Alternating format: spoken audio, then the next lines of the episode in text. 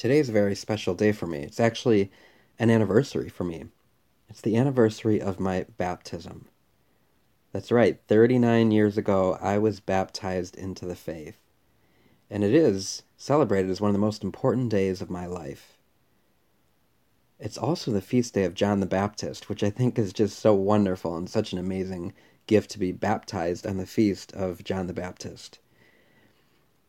I know that some people have been questioning what I might be doing right now. So, as I pursue consecrated life and, and, discern this call within the call that God is giving me, I think sometimes the first question that people ask are, well, where are you going to live? And what are you going to do? And how are you going to be paid? And questions like that. And for me, I know those are practical things that have to be answered, but right now I really am trying to find and live out the life that God has called me to. And ultimately, the call within the call that I am trying to discern right now seems to be this sense of really finding a way to go out to all the world, to be the light to those in darkness, to try to help people grow in their prayer life, to use every opportunity available, both in person and, and through social media, through some of the videos that I do, and probably some of you are listening right now on a podcast. John the Baptist was a figure that seemed kind of strange to people back then. He lived in the desert, he fed on honey and locusts, but he was also the greatest prophet there ever was who would prophesy the coming of Jesus. We hear in the first reading today from the prophet Isaiah I will make you a light to the nations, that my salvation may reach to the ends of the earth. And so that's part of my call right now, is in some way that um, God c- continues to want to bring about this light to all nations. And so I am stepping away from parish ministry right now but that's only to allow myself to go out further into the world, to really be this light to all nations. And it's amazing because we have this wonderful opportunity now with the internet that we didn't have thousands of years ago. We didn't have even 10 years ago. We're able to communicate with people all over the world. And it is a wonderful opportunity to be able to reach the ends of the earth. We also hear in the psalm, I praise you, Lord, for I am wonderfully made.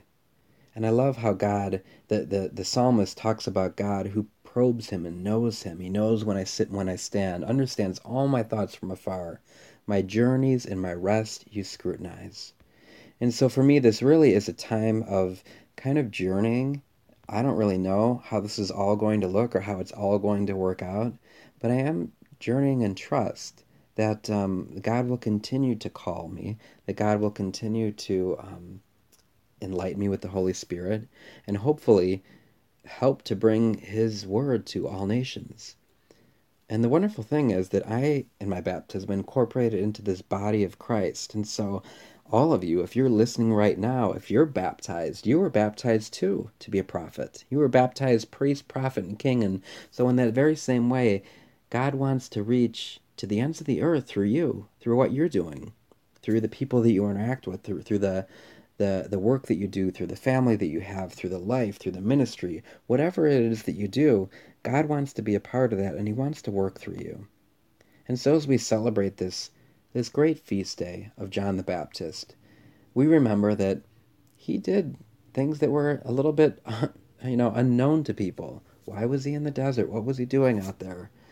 Well, I have to believe that he was praying, that he was fasting, that he was probably wandering at times, but most above all, yearning and searching for the Savior, so that when he could come, that when he came, he could point him out.